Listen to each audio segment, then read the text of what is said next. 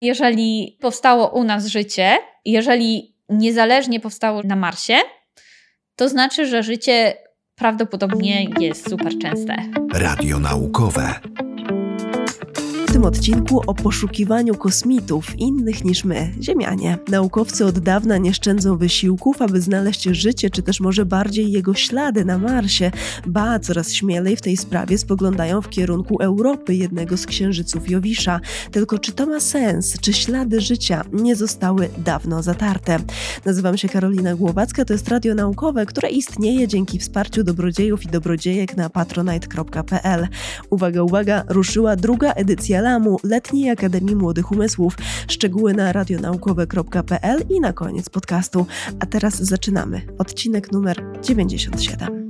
Ladies and gentlemen, This discovery has taken a long time. we have detected gravitational waves. This year's prize is about rewriting the code of life. My body is very limited.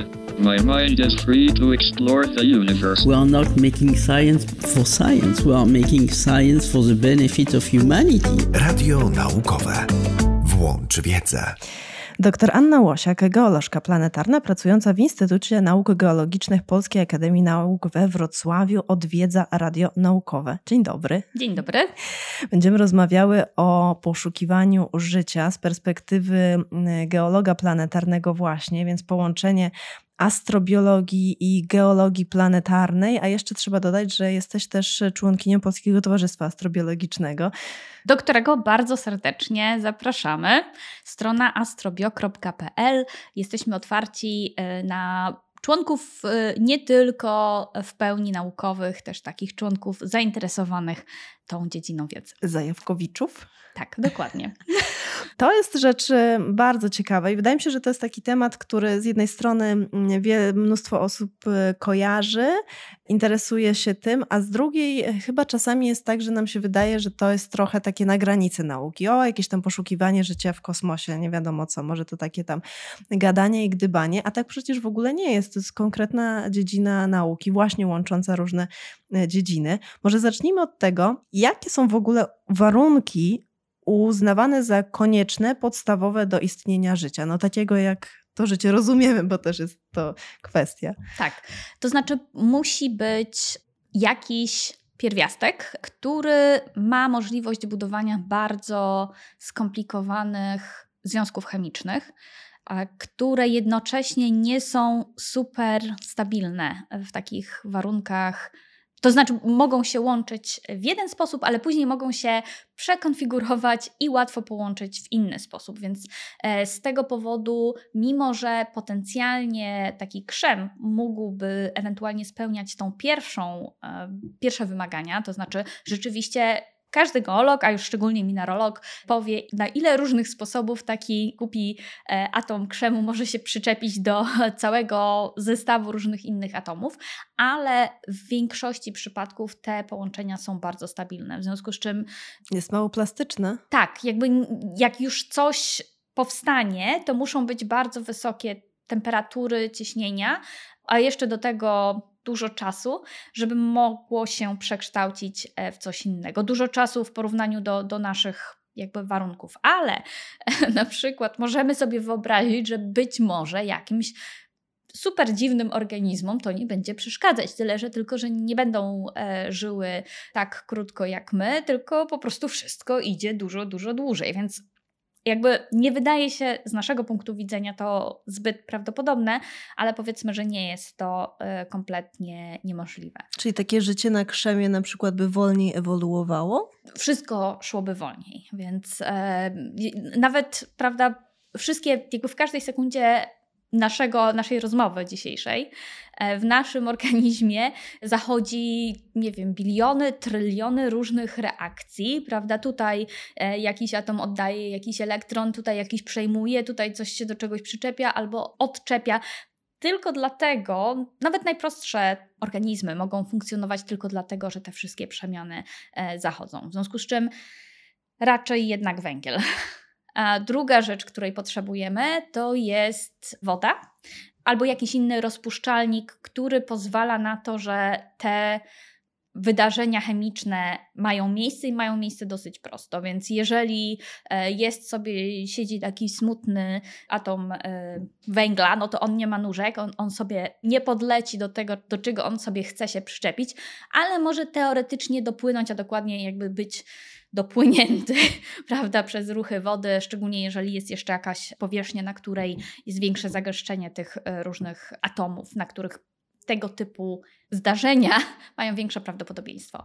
Więc potrzebujemy tego typu rzeczy, no i potrzebujemy czasu najprawdopodobniej po to, żeby to wszystko miało szansę zadziać się w dosyć przypadkowy sposób na początku, ale później już ten proces przestaje być przypadkowy, no bo życie polega na tym, że, że jest to, to samoreplikowalna się struktura, która podlega ewolucji biologicznej. Czyli można powiedzieć, że życie zaczyna się od chemii, że biologia zaczyna się od chemii. Absolutnie tak. E, no a chemia zaczyna się od e, fizyki, e, natomiast długotrwała chemio-fizykobiologia jest geologią, więc cały wspaniały.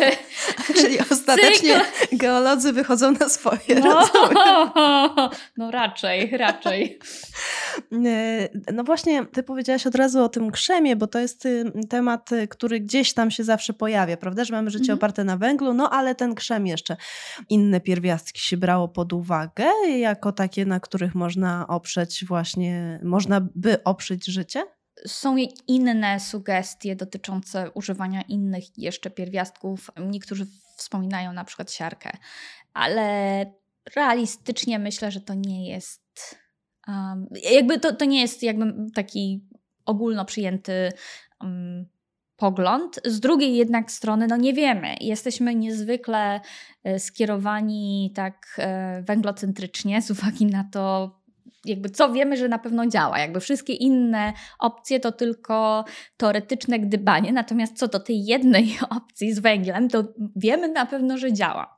Wiemy też, że y, węgla i wody w przestrzeni kosmicznej, y, w naszym przynajmniej tym widzialnym mm, świecie, wszechświecie jest bardzo dużo. W związku z czym to nie jest też, jakby nie da się zrobić życia na jakichś super rzadkich pierwiastkach, więc musimy mieć coś, czego jest na tyle dużo, żeby miało to szansę z innymi takimi się spotkać bardzo często i, i w końcu wyprodukować coś żywego. Mm. No bo to życie w kosmosie nie jest postrzegane przez naukowców, na ile się zorientowałam, w kategoriach jakiegoś cudu, tylko po prostu prawdopodobieństwa. Więc jeśli mamy składniki, które nadają się do tego, żeby powstało życie, no to i, one dominują we wszechświecie, no to pewnie raczej, jeśli gdzieś tam coś tam, to pewnie też na tych samych składnikach. A powiedz w ogóle, kiedy nauka zaczęła tak na poważnie brać pod uwagę opcje życia pozaziemskiego, nie takie tam wróżenie z fusów, czy a może gdzieś coś jakoś, tylko się zastanawiano y, bardzo konkretnie właśnie po naukowemu. Po naukowemu zaczęto e, myśleć o tym w latach 60., e, i, ale to, to już tak późno. Późno, ale już z takim, to, to, już nie był ten taki pierwszy poziom rozmyślań, tylko to było już coś, co było na tyle zaawansowane, że albo przynajmniej na tyle przekonująco ktoś to sprzedał, że NASA uruchomiło program astrobiologii e, u siebie w części przygotowania, prawda, udania się na Księżyc. I więc w tak, tak jak mówiłam, pierwszy program egzobiologiczny, wtedy to się nazywało, na początku lat 60. W latach 70. uruchomiono program SETI, który miał już jakby wsłuchiwać się w przestrzeń kosmiczną po to, żeby sprawdzić, czy przypadkiem ktoś nie nadaje takiej telewizji, jaką my nadajemy.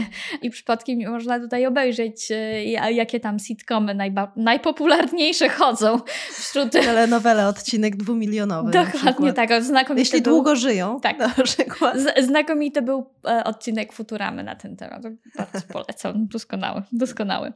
I to zaowocowało w latach 70. E, znowu. W 76. chyba pierwszy poza Ziemią przeprowadzony eksperyment astrobiologiczny na lądownikach e, Viking. Wtedy takie bardzo słynne, które miały rezultat, który był niejasny. Więc jeszcze bardziej Rozgrzało, wesoło, tak? tak, Aha. wesoło I, i podejrzanie teraz jakby wiemy, że ten e, rezultat jest wynikiem nie biologii, tylko specyficznego składu chemicznego gleby marsjańskiej, regolitu marsjańskiego. E, No ale jakby trudno jest e, projektować eksperymenty astrobiologiczne, nie tylko jeżeli nie wiemy jaka jest biologia danych organizmów, ale też nie wiemy, jaka jest, jakie jest y, środowisko, w którym te organizmy przebywają. To, to jest jeden niestety z, z wielkich problemów. Ale tak naprawdę, jakby same myślenie o astrobiologii w pewnym sensie zaczęło się dużo wcześniej, już w XIX wieku. A nawet jeszcze wcześniej były przepąkiwania, że jeżeli potencjalnie może funkcjonować, bo dlaczego nie wiele planet y, dookoła innych słońc, to być może też jeszcze ktoś tam się pałęta, ale e, dopiero gdy teleskopy były na tyle dobre, ale jednocześnie na tyle złe, że można było patrzeć na Marsa i widać było na nim rzeczy, ale nie były one bardzo wyraźne. To, to było w Szerokie pole do interpretacji było, Dokładnie rozumiem. tak, a jeszcze gorzej, że wtedy nie było szansy, żeby zrobić zdjęcia, bo to połowa XIX wieku, w związku z czym każdy się wgapiał i każdy opowiadał, tam coś rysował i opowiadał, co tam zobaczył i niektórzy, bardzo, bardzo wiele osób y, widziało takie kanały na powierzchni Marsa. Niektórzy z nich po prostu mówili, że to są jakieś no, ciemne linie, które interpretują jako kanały, ale niekoniecznie takie kanały wykopane przez człowieka, tylko równie dobrze, nie wiem, kanały rzeczne czy coś w tym guście. Ale niektórzy bardzo intensywnie promowali ideę tego, że na Marsie jest cywilizacja, która właśnie tutaj buduje wielkie nawadniające kanały. prowadzące- Rolnictwo normalnie. Dokładnie tak, znaczy no cywilizacja Mhm. w, dokładnie w takiej wersji, jak to funkcjonowało w niedalekiej przeszłości na powierzchni e, Ziemi, a może, może nawet w sumie w bardziej rozwiniętej, no bo te, te kanały były widoczne z bardzo dużej odległości, więc e, Musiało robić wrażenie. Dokładnie Jeśli się tak. wierzyło, że to jest to, to musiało robić wrażenie. Dokładnie tak, w związku z czym przez dłuższy czas to była bardzo popularna taka, no intensywnie wierzono w, nie powszechnie, to nigdy nie było jakby uznanym faktem naukowym w tym XIX wieku, czy na początku XX, ale to było coś, co było bardzo serio brane pod uwagę i, i tak naprawdę dopiero na początku XX wieku, gdy te możliwości obserwacyjne i możliwości robienia dobrych zdjęć, takich, które można powtórzyć i, i mieć pewność, że rzeczywiście jakby wszyscy patrzymy na to samo i dzięki temu możemy robić tą interpretację w oparciu o, o te same dane. E, Dopiero w XX wieku, no i wtedy okazało się, że no nie ma tych kanałów. Jakby są różne dziwnie wyglądające rzeczy, e, być może są rzeczy, które wyglądają na czapy lodowe, są rzeczy, które wyglądają powiedzmy jak takie jaśniejsze obszary, ciemniejsze obszary, ale że nie ma tych kanałów takich geometrycznych, wyglądających na wykopanych e, jakąś inteligentną ręką czy inteligentną łopatą. No a później e, kolejny jeszcze rozwój tej techniki obserwacyjnej sprawił, że e, można było stwierdzić, że atmosfera na Marsie rzeczywiście jest, ale jest super rzadka, w związku z czym e, szanse na to, że, że jest tam woda, cywilizacja jest e, bardzo mała. Bo też mm, rozumiem, że nauka po prostu trochę tak pokorniała w kwestii tego życia pozaziemskiego i najpierw no to oczywiście cywilizacja, najlepiej bardziej rozwinięta od nas, a potem tak, mm, no może podobni do nas, a potem no może w ogóle jakieś tam poruszające się zwierzęta, a teraz to szukamy, rozumiem, nawet jakichś mikro, mikroorganizmów i to by była sensacja. E, Czy śladów może po dawnych mikroorganizmach. O! Ja, ja myślę, że to bardziej chodzi o y, jakby lepsze zrozumienie tego, co jest naprawdę potrzebne do tego, żeby doprowadzić dany świat do rozwinięcia cywilizacji podobnej do naszej. To nie dzieje się tak hop siup.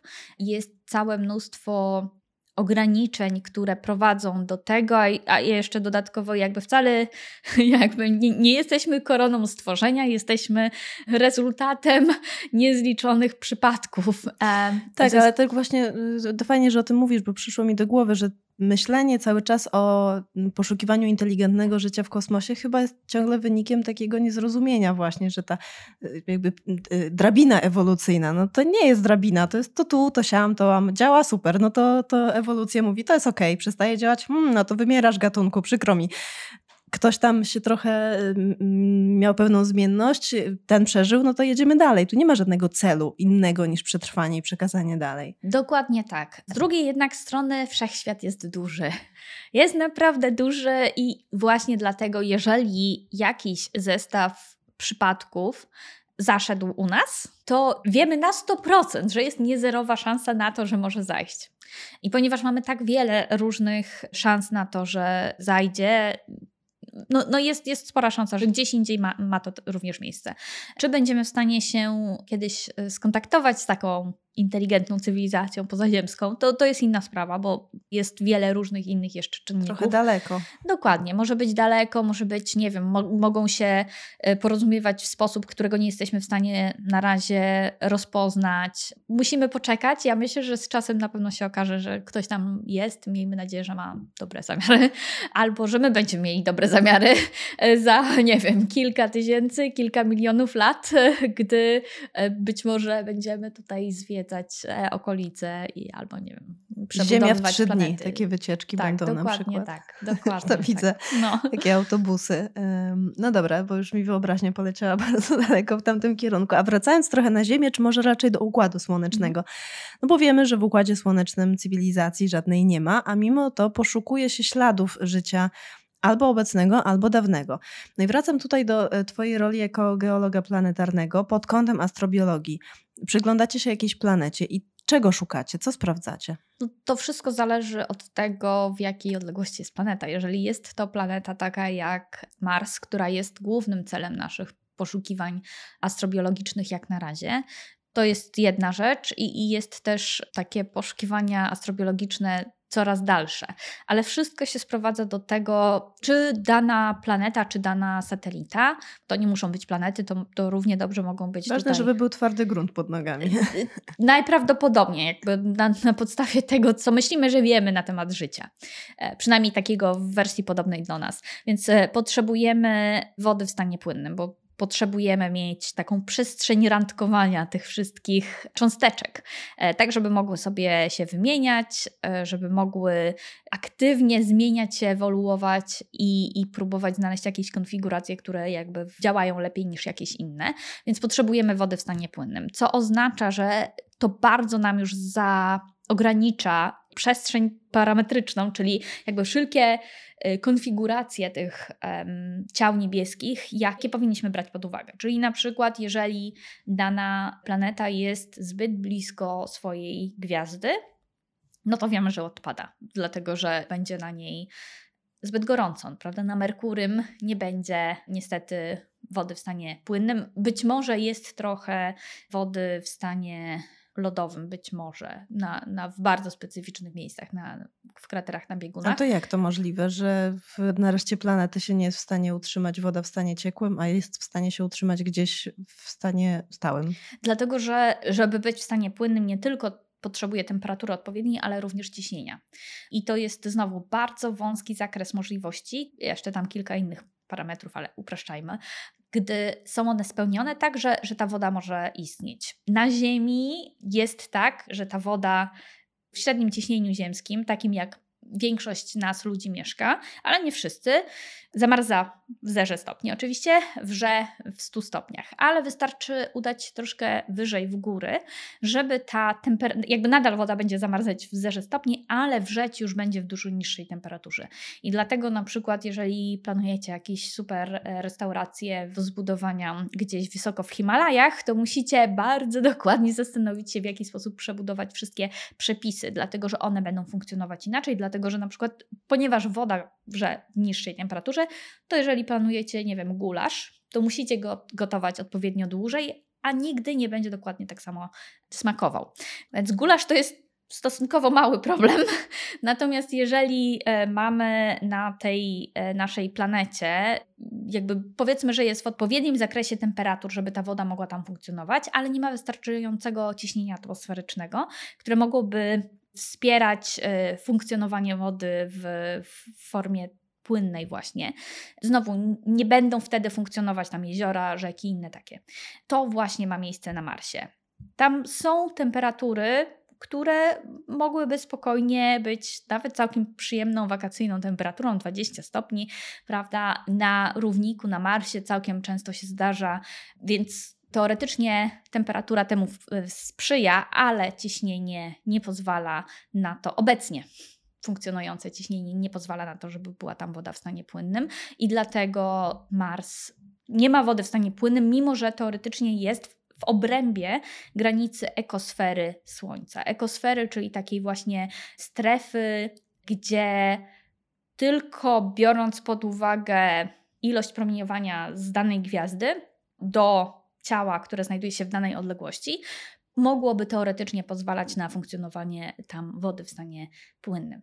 To jest taki podstawowy parametr, który dosyć łatwo możemy wyliczyć i dla naszego własnego układu słonecznego i innych układów planetarnych, e, ale oczywiście zawsze jest całe mnóstwo ale w nauce.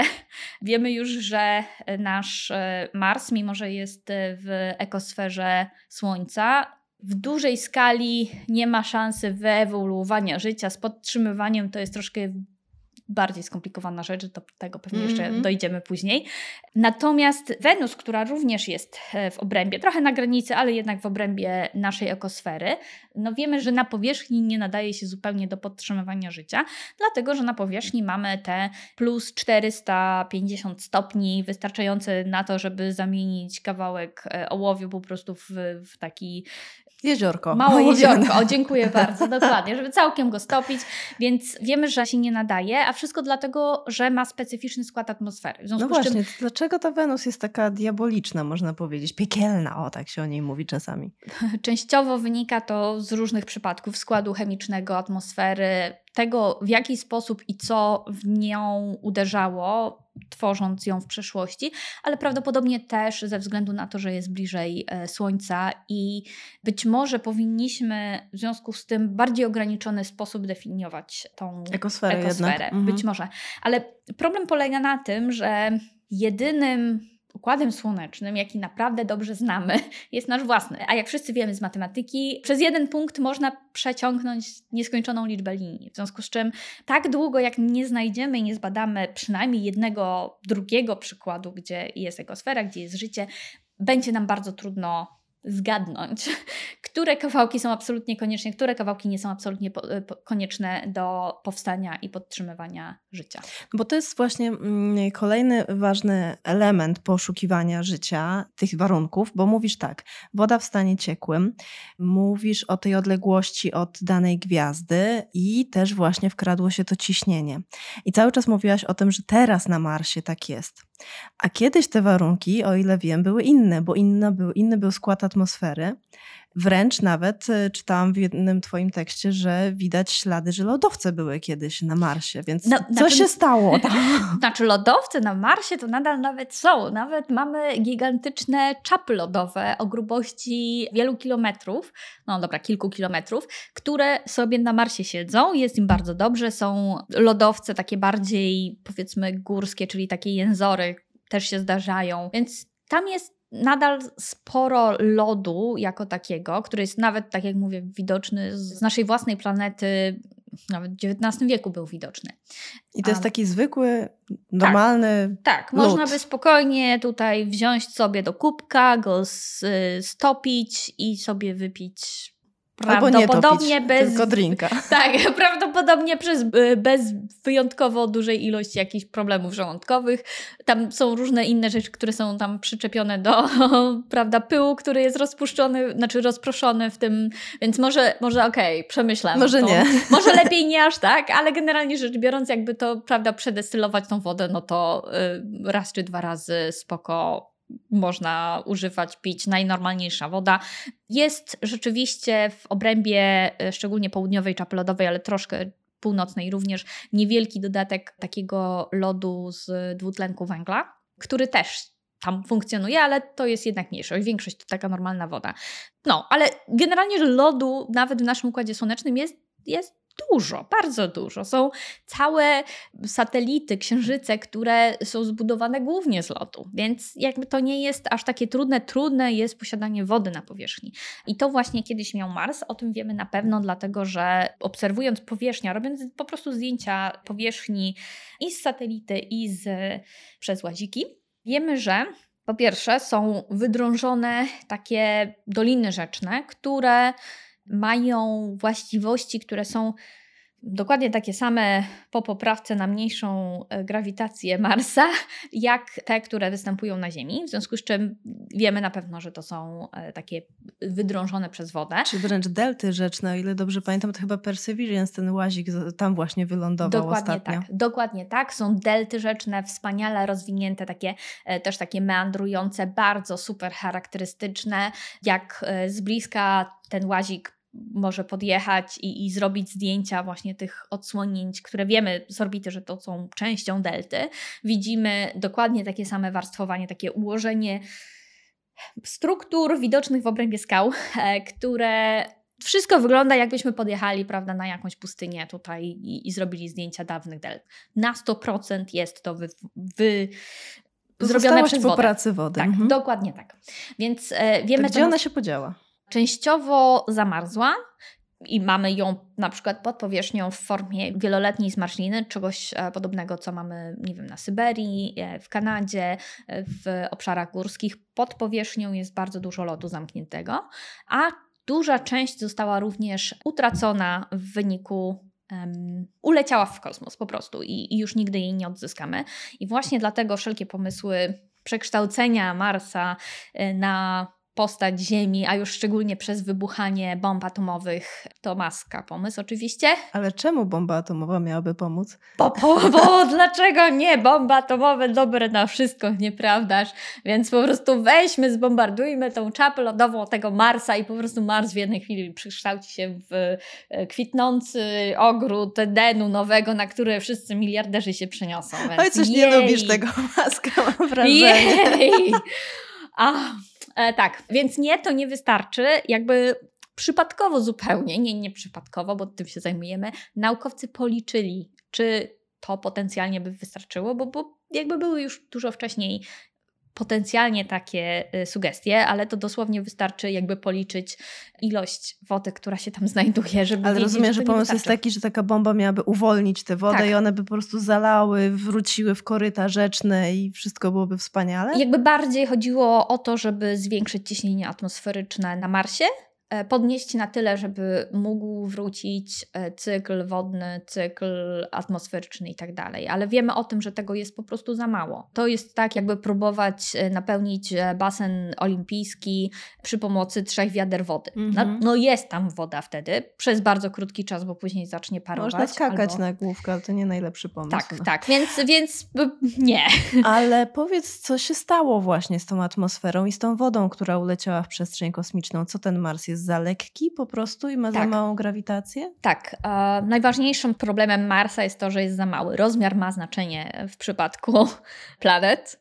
Niestety Mars ma średnicę mniej więcej połowy Ziemi i grawitacja, z jaką przyciąga cząsteczki powietrza, nie wystarcza na to, żeby te cząsteczki powietrza nie ulatywały w kosmos. Jakby nie wszystkie ulatują, nadal na Marsie jest atmosfera, bardzo mała, ale, ale jednak jest.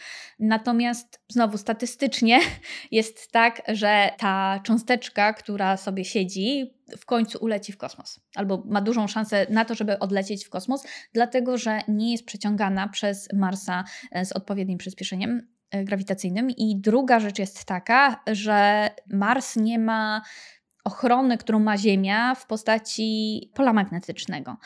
W związku z czym e, jest nieustannie bombardowany przez wiatr słoneczny. Wiatr słoneczny to są takie bardzo szybko poruszające się cząstki, które są wysyłane przez Słońce. E, Na przykład może to być e, jądro wodoru, które po prostu mknie z gigantyczną prędkością, trafia w taki biedny atomik, który sobie, czy, czy cząsteczkę, która sobie lata dookoła Marsa i po prostu wybija ją e, w inne miejsce w taki sposób jak, jak Billa. E, Więc e, jest to e, dodatkowy problem e, dla takiego Marsa.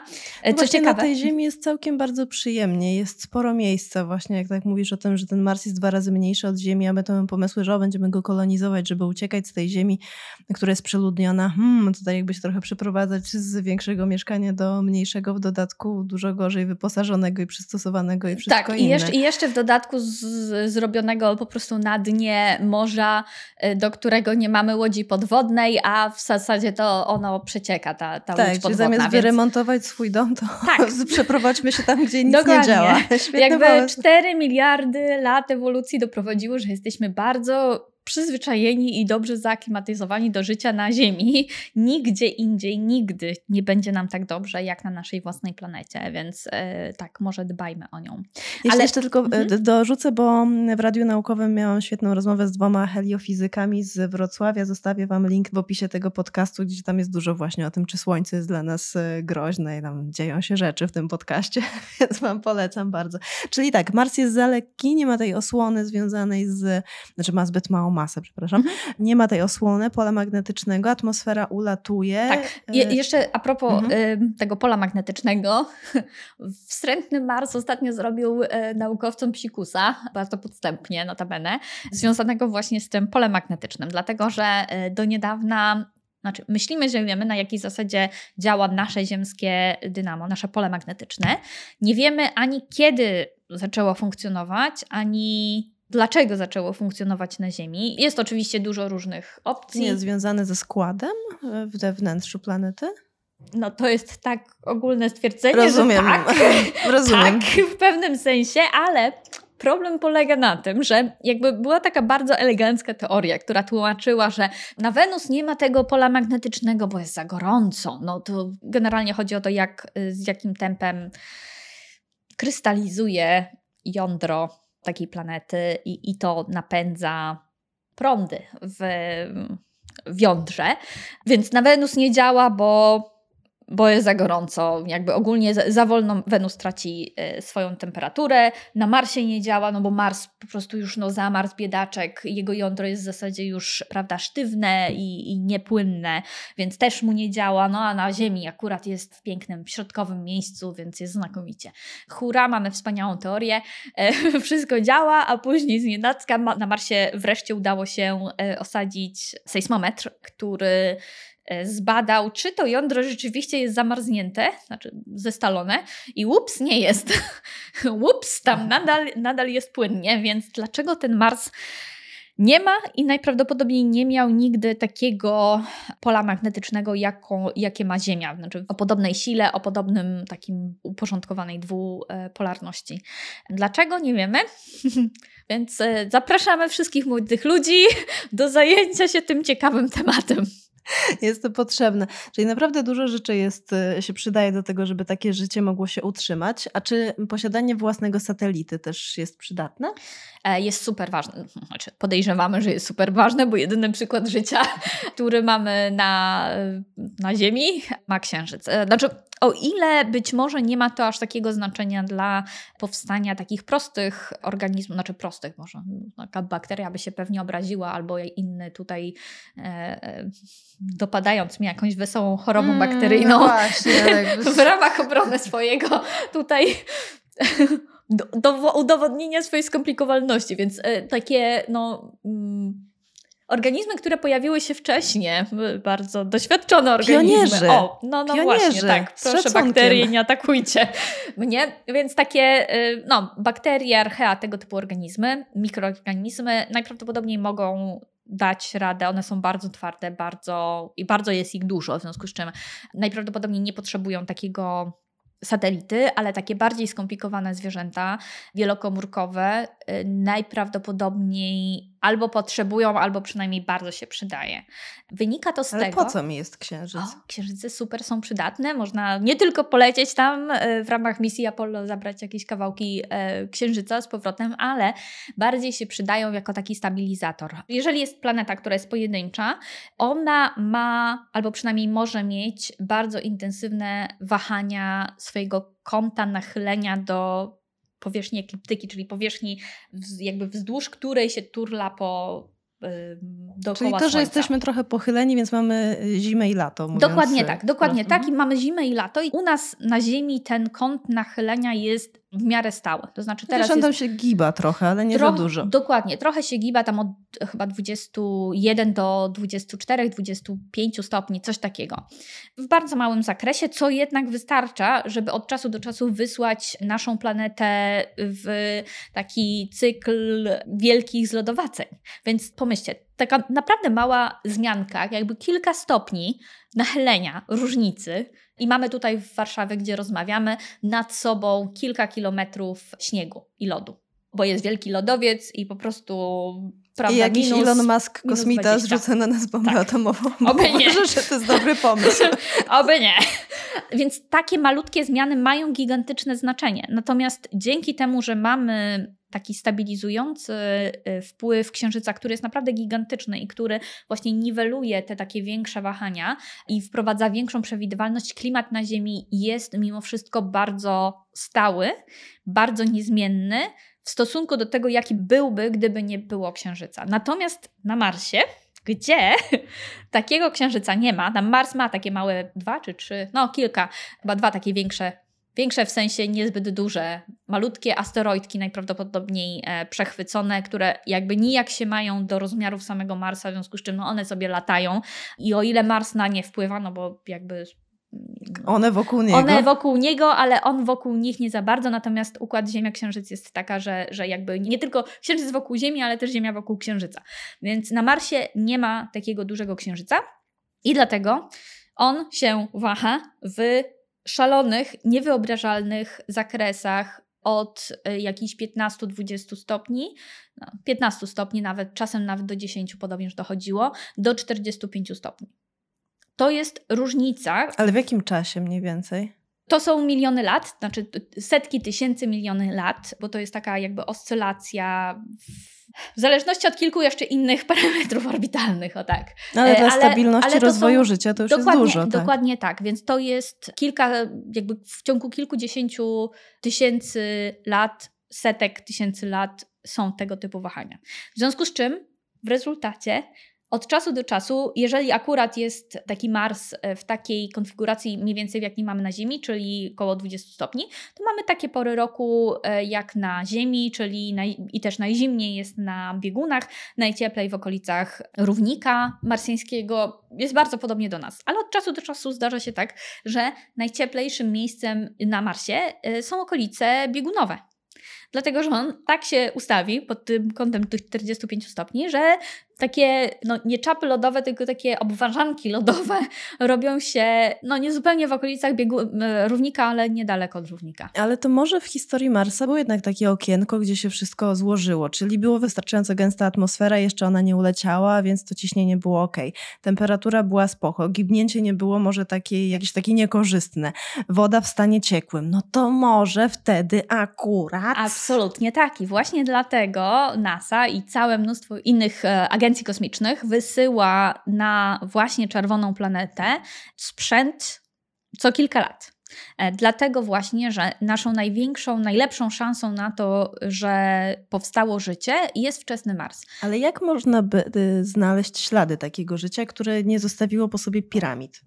No, to jest do- doskonałe pytanie, e, nad którym y, głowią się od wielu, wielu no, od tych lat 60. naukowcy. Jest wiele potencjalnych możliwości, ale ostatecznej odpowiedzi nie ma i nie będzie, dopóki nie uda nam się tego ostatecznie udowodnić. Ale jeszcze wrócę do tego Marsa pierwotnego. Dlatego, że wczesny Mars, to znaczy Mars do mniej więcej 3,8 miliarda lat temu, i Ziemia w tym samym czasie były bardzo podobne do siebie. Tam wtedy na obu planetach były jeziora, były rzeki, potencjalnie nawet oceany na obu, były jakieś wystające kawałki skał, na które prawda, tutaj plumkała woda, w związku z czym potencjalnie idealne miejsce na rozwinięcie takiego życia. Wybuchały wulkany, dostarczając całe zapasy nowych, wspaniałych, pysznych minerałów do zeżarcia przez jakieś organizmy. No ogólnie rzecz biorąc, na obu tych planetach było, jakby warunki z punktu widzenia takiego mikroorganizmu były praktycznie nierozróżnialne. Tak, na, na tyle, na ile możemy się wczuć w, w życie takiego mikroorganizmu. Więc nie jest wcale wykluczone, że takie życie na Marsie powstało. E, dlatego, że wiemy, że, znaczy wiemy, no w zasadzie wiemy, że na życie na Ziemi powstało przynajmniej 4,1 miliarda lat temu. Czyli to był czas, kiedy na Marsie nadal jeszcze było mokro, miło, potencjalnie wystarczająco ciepło, żeby tam pluskały się jakieś rośliny, wybuchało dużo wulkanów, więc było bardzo przyjemnie. A wulkany też dobrze, bo dostarczają fajnych minerałków. Dostarczają minerałków, dostarczają też energii, w związku z czym minerałów, gazów, więc to też jest bardzo istotna rzecz, może jeszcze o tym później głębiej porozmawiamy, więc, więc jakby było bardzo fajnie. I wiemy, że ponieważ na Ziemi życie powstało w mniej niż pół miliarda lat, 500 milionów lat y, po powstaniu Układu Słonecznego, to nie ma jak na razie wydaje nam się, że nie ma jakiegoś gigantycznego powodu, żeby myśleć, że coś podobnego nie mogło mieć miejsca na Marsie. I właśnie dlatego próbujemy tego Marsa tutaj przewiercić, przemielić, żeby dowiedzieć się, czy rzeczywiście tam coś żyje, ale jednocześnie. Żyje czy żyło? To, to za chwilkę jeszcze. Natomiast e, jednocześnie z uwagi na to, co już teraz wiemy o Marsie na podstawie tego, co udało się wcześniej e, ustalić, wiemy, że nie mamy szans na, nie wiem, poszukiwanie jakichś dinozaurów marsjańskich, dlatego że gdy dinozaury, czy nawet, nie wiem, jakieś inne ryby z Devonu e, pałętały się u nas po powierzchni, czy, czy pod powierzchnią oceanu, na Marsie było już sucho i żadnych oceanów nie było i po prostu nie było czasu na to, żeby e, te organizmy dobiły doewoluowały do poziomu mm, zorgani- znaczy bardziej skomplikowanych organizmów. O tak. Więc, więc jeżeli coś znajdziemy na Marsie, to na pewno będą to mikroorganizmy. Dlatego nie szukamy piramid. Tylko, że na Ziemi no to się szuka z kamieniałości, pozostałości takich twardych, no to one są jednak e, powstały przy tych zwierzętach bardziej złożonych, czy mm, organizmach po prostu bardziej mhm. złożonych.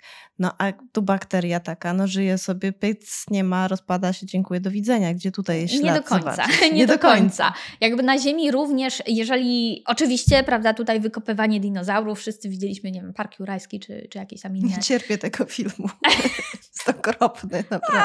Oj, ja, ja tam jestem dosyć e, optymistycznie nastawiona, oczywiście biorąc pod uwagę jakby wszystkie poprawki, e, ale pierwsze sceny pokazują całkiem dobrze widok takich właśnie paleontologów. Siedzą na tej pustyni, kopią przez kamienie, wyciągają te kości. Tak rzeczywiście, ale jest też jakby większość historii naszej planety, to jakby nie ma takich kości, nie ma takich, nie wiem, tutaj tyranozaurów czy czego tam jeszcze.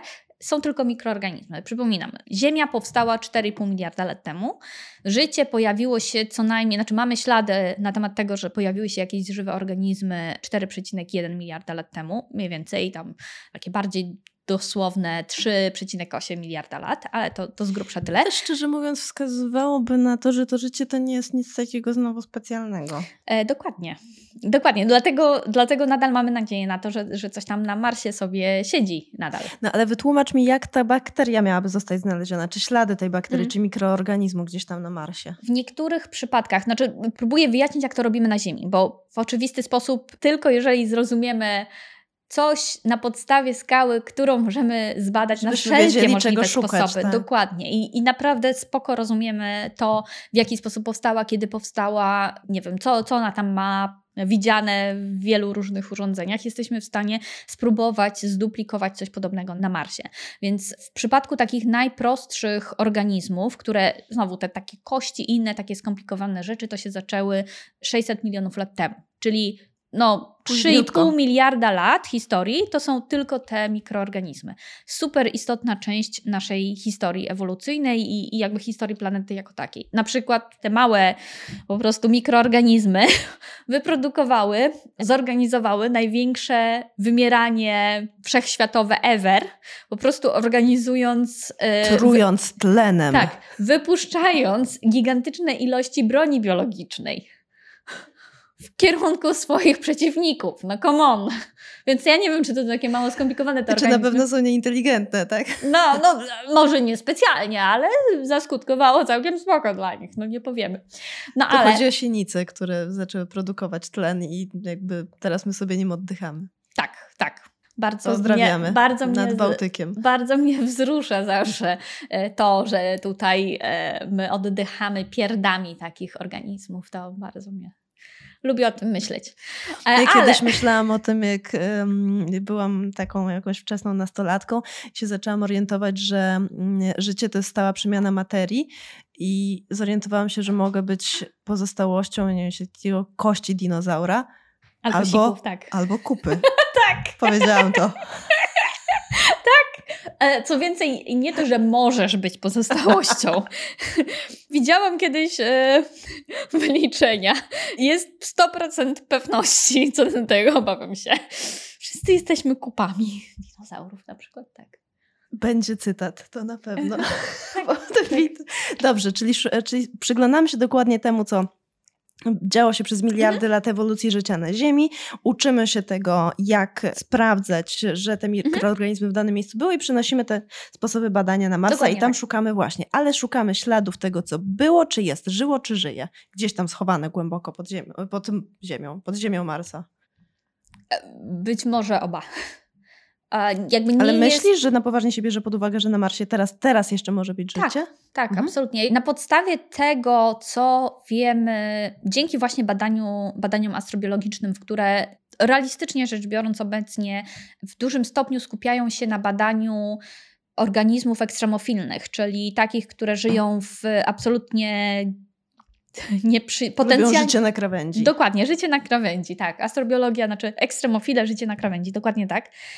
Więc wiemy o tym, że są w stanie przeżyć, że jeżeli teraz wzięlibyśmy niektóre organizmy, które żyją na Ziemi i wrzucilibyśmy je na Marsa, to one by sobie poradziły spokojnie. Z palcem w nosie, swoim mikro, mikropalcem w mikronosie. Dałyby radę tam przeżyć. Co więcej, mamy w zasadzie 100% pewności co do tego, że życie na Marsie już jest niekoniecznie w stanie takim funkcjonującym, ale na pewno i jakieś komórki e, takich właśnie mikroorganizmów dojechały na Marsa z sprzętem, który tam e, wrzuciliśmy. Dlatego, Mimo że takiej sterylizacji dużej? Nie da się. Jedyna szansa na to, żeby rzeczywiście stuprocentową mieć pewność, że wysterylizujemy takie urządzenie, to byłoby no, takie przetopienie takiego łazika, albo przynajmniej podgrzanie go do takiej temperatury, że też ukatrupi E, cały sprzęt, całą naszą e, wiem, elektronikę. Mhm. Dokładnie tak. W związku z czym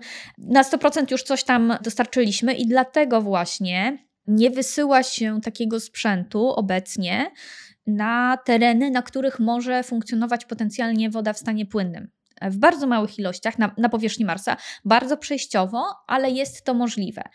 I może to nie zupełnie jest woda, bardzo często to jest super zasolona woda, ale taka, że nie jest wykluczone, że jakiś organizm jakby sobie tam się dostał, to może prawda, zasiedlić Marsa, zanim uda nam się ustalić, czy na Marsie nie, niezależnie powstało to, to życie, czy nie. Dlatego między innymi nie wysyła się misji na powierzchnię czap polarnych mhm, na przykład. Żeby nie zanieczyścić po prostu. Tak. A powiedz mi, y, mówi się dużo o Marsie, a czy są jeszcze jakieś takie mm, obiekty, którym się uważnie przyglądamy? Zdaje się, że Europa jest mocno pod y, ostrzałem. Absolutnie tak. E, I znowu e, celem e, takich badań astrobiologicznych poza Marsem są miejsca, na których może istnieć, albo wiemy, że istnieje woda w stanie płynnym. I wiemy, że istnieje woda w stanie płynnym na kilku różnych księżycach tych wielkich mm, planet gazowych, gdzie tak naprawdę one w dużej części składają się właśnie z lodu wodnego, czasem budowa jak cebuli, tak, tak podobnie jak Ziemia. Czyli mamy e, na Ziemi jest cieniuśka warstwa wody, po prostu no tam kilka kilometrów maksymalnie, no dobra, do 11 w takim super cienkim, maluśkim, najcieńszym miejscu. Średnio taki ocean otwarty ma około 3,5 kilometra, ale też duże obszary tego oceanu są dużo płytsze. No cieniuśka warstwa wody, później mamy skorupę y, zrobioną z kamieni, a później w środku jest jądro z żelaza. Więc te księżyce często mają podobną budowę, tylko że ta warstwa wody na zewnątrz no nie ma właśnie tych, nie wiem. Śmiesznych trzech kilometrów. Tak, znaczy, a średnio jakbyśmy to rozsmarowali po całej Ziemi, to, to też byłoby, nie wiem, może kilometr, dwa, jakoś tak. Nie pamiętam dokładnej liczby, więc nie będę bardziej zmuślać, ale to jest mniej więcej ta skala. Natomiast one mają grubość tej warstwy kilkaset kilometrów często. Więc to jest bardzo gruba, albo i więcej. Jeszcze przy swojej skali, tak? Dokładnie Mhm. tak. A więc to jest bardzo gruba warstwa lodu, y, wody, która tam funkcjonuje. No i pod spodem znowu są te warstwy zrobione z kamieni, warstwy zrobione z jądra żelaznego. I wiemy na pewno, że przynajmniej niektóre z nich mają.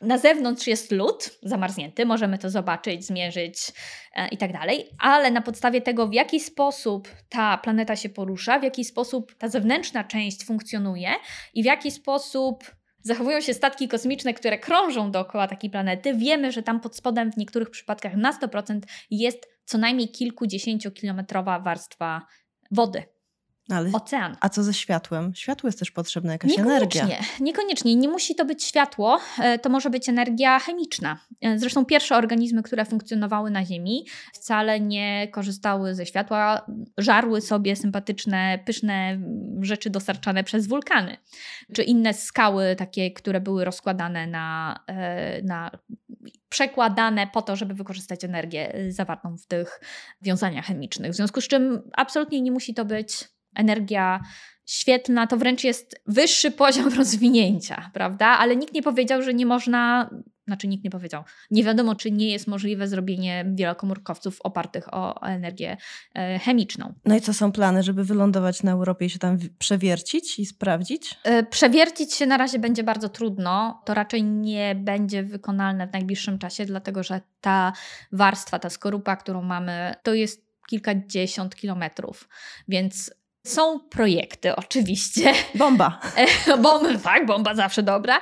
Myślę, że jeden z tych projektów polega na tym, znaczy jeden z projektów takich, no nie niemożliwych, ale znowu super trudnych do zrobienia ze względu na odległość, ale też ze względu na upewnienie się, że nie zanieczyścimy tego świata swoim własną biologią, zanim nie dowiemy się, czy tam do cholery coś żyje. Więc e, na przykład, e, jeżeli mielibyśmy taki nabój, czy jakąś sondę, która wyląduje na powierzchni, gdzie byłby taki e, mały reaktorek, może nie reaktorek, źródło promieniowania, które wydziela ciepło, radioaktywności, które wydziela ciepło, który się powoli przetopi w głąb aż do tego oceanu. Więc to jest teoretycznie możliwe, jak na razie tego nie proponujemy. Nie jest łatwo y, znaleźć to życie, nawet w naszym układzie słonecznym, tak nam stosunkowo bliskim. A powiedz jeszcze krótko, no bo mikroorganizmy to nie muszą sobie siedzieć tu na stole, tylko mogą sobie latać w powietrzu. Więc Mhm. czy jest opcja, że na planetach gazowych mogą się wytworzyć również? Tego nie wiemy. Jakby, Ale sceptyczną minę zrobiłaś raczej. ponieważ znowu mamy tylko jeden punkt, co do którego rzeczywistości parametrycznej, co do którego wiemy, że życie zostało wytworzone i według tego, co rozumiemy na temat tego życia, to raczej potrzebne byłyby powierzchnie, na których mogą zachodzić takie przemiany chemiczne, dlatego że po prostu musimy uzyskać określoną gęstość poszczególnych, znaczy musi być odpowiednio dużo tych atomów, które muszą wchodzić ze sobą wielokrotnie w intensywne związki. Żeby chemiczne. statystyka zadziałała. Dokładnie tak. Mhm. Czy jest to możliwe do zajścia w takich gazowych olbrzymach? Nie wiem. I, I na pewno to będzie wtedy coś innego y, od tego, co mamy tutaj na Ziemi. Ba- Mm. Bardzo różnego. Ale to już, to już bardziej jest, e, jak bym powiedziała, pytanie do chemików i fizyków, niż nawet do biologów i nawet statystyków, może bym powiedziała. Bo właśnie potrzebne są tego typu rzeczy, więc to jest na tyle daleko od mojego geologicznego tutaj ogródka, że jestem sceptyczna, ale ponownie, nie wiemy. No. Mm. A powiedz, co my możemy wiedzieć o planetach poza Układem Słonecznym? Po pierwsze, czy znaczenie miałoby na przykład dla tego, o czym mówimy, typ gwiazdy? No bo Słońce jest jednym typem gwiazdy, Mhm. a tych gwiazd jest więcej. A dwa, czy my jesteśmy cokolwiek w stanie powiedzieć więcej o planetach pozasłonecznych, poza tym, że są? Mhm. No bo one nie świecą własnym światłem. Zdaje się, że można je obserwować trochę pośrednio, to znaczy, że o coś tutaj nam przyćmiło gwiazdę, więc chyba to będzie planeta Mhm. otaczająca tę gwiazdę. Co tu możemy więcej powiedzieć w ogóle o takiej planecie? Zacznę od łatwiejszej części pytania, a mianowicie o gwiazdę i tego, czy jakie znaczenie mają gwiazdy. Więc po pierwsze, bardzo duże, kluczowe wręcz. E, a po drugie, znowu rozmiar ma znaczenie. W geologii planetarnej rozmiar bardzo istotny. Jeżeli mamy taką naprawdę bardzo dużą gwiazdę, to ona pali się, czy świeci i, i, spala się w bardzo szybkim tempie. To trwa dziesiątki milionów lat na przykład, albo i krócej, co oznacza, że... To króciuteńko naprawdę. Super krótko, co oznacza, że jakby w tym tempie Wiemy to z badań meteorytów na przykład, że nawet takie asteroidy w zasadzie nie są do końca ostygnięte. E, takie większe ciała to już na powierzchni jest, prawda, lawa. Jezioro lawy gigantyczne, e, niezbyt sprzyjające miejsca dla funkcjonowania życia. Natomiast im mniejsza gwiazda, tym dłużej żyje z grubsza. Takie Słońce powstało jakieś 4,5 miliarda lat temu i jeszcze drugie tyle co najmniej ma przed sobą. W związku z czym jest to na pewno wystarczający czas na to, żeby takie życie mogło, nie tylko żeby mogła planeta y, ostygnąć, nie tylko żeby wytraciła się y, ta duża ilość um, asteroid, które mogą trafić nam nawet gigantycznych... Żeby się uspokoiło trochę po prostu dokładnie w sąsiedztwie. Tak, dokładnie tak. W związku z czym e, to jest taki całkiem, całkiem przyjemny e, moment e, dla, dla funkcjonowania planety, na która potencjalnie chciałaby mieć wyhodowane życie. Jeżeli mamy dużo mniejszą gwiazdę, powoduje to dużo dłuższe życie, więc fajnie, ale z drugiej strony takie naprawdę małe gwiazdy są mniej stabilne, więc od czasu do czasu wysyłają w kierunku ogólnym, wliczając w to właśnie taką planetę. Takie bardzo energetyczne strumienie cząstek, które mogą nam uszkodzić potencjalne życie. Być może nie jest to taki całkiem wykluczający czynnik, ale na pewno utrudniający mm. szczególnie rozwinięcie tego bardziej skomplikowanego życia. A mm, co możemy powiedzieć o planecie, o egzoplanecie? Gdzieś tam hen daleko, do której no, żaden teleskop się nie dopatrzy dokładnie, czy tam jakieś kanały są. tak, no, na razie, na razie. Przypominam, że pierwsze spostrzeganie tego, że taki Mars to jest coś innego niż gwiazda, no to jest kilkaset lat temu zaledwie. A, a później, no przecież już teraz wylądowaliśmy tam e, urządzenia, które jakby badają te skały na miejscu, a tutaj się szykujemy w ciągu kilkudziesięciu e, lat e, wysyłać człowieka tam na miejsce, więc ja myślę, że... Optymistka technologiczna. Tak, nie, nie, no ja myślę, że, że będziemy w stanie mm, dojrzeć też dokładniej, zresztą e, już teraz te przyszłe misje teleskopowe pozwolą nam na dokładniejsze oglądanie przynajmniej niektórych z, z egzoplanet, ale jak na razie większość z tych egzoplanet w takim najlepszym, optymistycznym, ale realistycznej sytuacji jesteśmy w stanie wiedzieć E, cztery rzeczy. Po pierwsze, że istnieją, po drugie, że są w konkretnej odległości od Słońca. Po trzecie, czy są w ekosferze? Dokładnie, mhm. czy są w ekosferze, możemy wyliczyć, jaka jest mniej więcej temperatura na ich powierzchni. Po trzecie, jesteśmy w stanie stwierdzić, jaka jest masa takiej planety. I po czwarte, jaki jest jej promień. Dzięki temu jesteśmy w stanie stwierdzić, czy ta planeta, ta egzoplaneta należy do kategorii e, tych olbrzymów e, gazowych składających się jak Jowisz czy Saturn, e, czy też należy do kategorii bardziej skalistych jak Ziemia czy Mars, albo może jest bardziej podobna do takich planet, y, znaczy do, do, czegoś, co nie ma odpowiednika bezpośredniego w naszym układzie słonecznym, ale jest najbardziej podobny do tych e, księżyców, tych wielkich gazowych planet, jak na przykład właśnie, nie wiem, Ganibet albo e, Tytan, e, które składają się w dużej części z wody, czy raczej z lodu. A powiedz na koniec, czy jeśli w nie wiem, powiedzmy w ciągu najbliższych kilku lat albo dekady, uda się stwierdzić, tak, mamy ślady życia byłego na Marsie albo, nie wiem, aktywnego na Europie. To to będzie sensacja w środowisku naukowym, czy raczej takie, oh well, no wiedzieliśmy, że najprawdopodobniej tam to jest, idziemy dalej. Nie, to nadal będzie sensacja, szczególnie jeżeli nie dlatego, że nie spodziewamy się ja, ja, myślę, że, że, spodziewamy się tego, że, że to jest możliwość. Nie wiemy, czy tak zaszło, czy nie, ale, ale spodziewamy się, że jest to zdecydowanie mm, prawdopodobne wydarzenie, ale jakby istotne w takim wypadku będzie nie tylko to, że, że coś takiego znajdziemy, bo, bo to jest tylko jakby pierwszy krok, który oczywiście na przykład powie nam, że powinniśmy więcej pieniędzy wydawać też na program SETI na przykład. Dlatego, że jeżeli powstało u nas życie, jeżeli niezależnie powstało życie na Marsie, to znaczy, że życie prawdopodobnie jest super częste e, w naszym układzie słonecznym i poza nim szczególnie. W związku z czym trzeba będzie to sprawdzić, ale tak naprawdę najbardziej ciekawe kawałki to są to, czego będziemy w stanie się dowiedzieć na podstawie badań samych tych organizmów, czy, czy ich szczątków. To znaczy, czy rzeczywiście również były oparte o węgiel. E, czy ich e, cząsteczki, w których przekazywały informacje, czyli jakby powiedzmy, że nasz, nasza jakby ichniejsza wersja DNA działa podobnie czy inaczej. Jeżeli inaczej, to czy możemy to jakoś wykorzystać w lekach na przykład nowych, czy takie organizmy mogą nam zagrażać, czy jesteśmy w stanie na przykład zrozumieć, y, nie wiem, nowy sposób wykorzystania molibdenu w organizmach.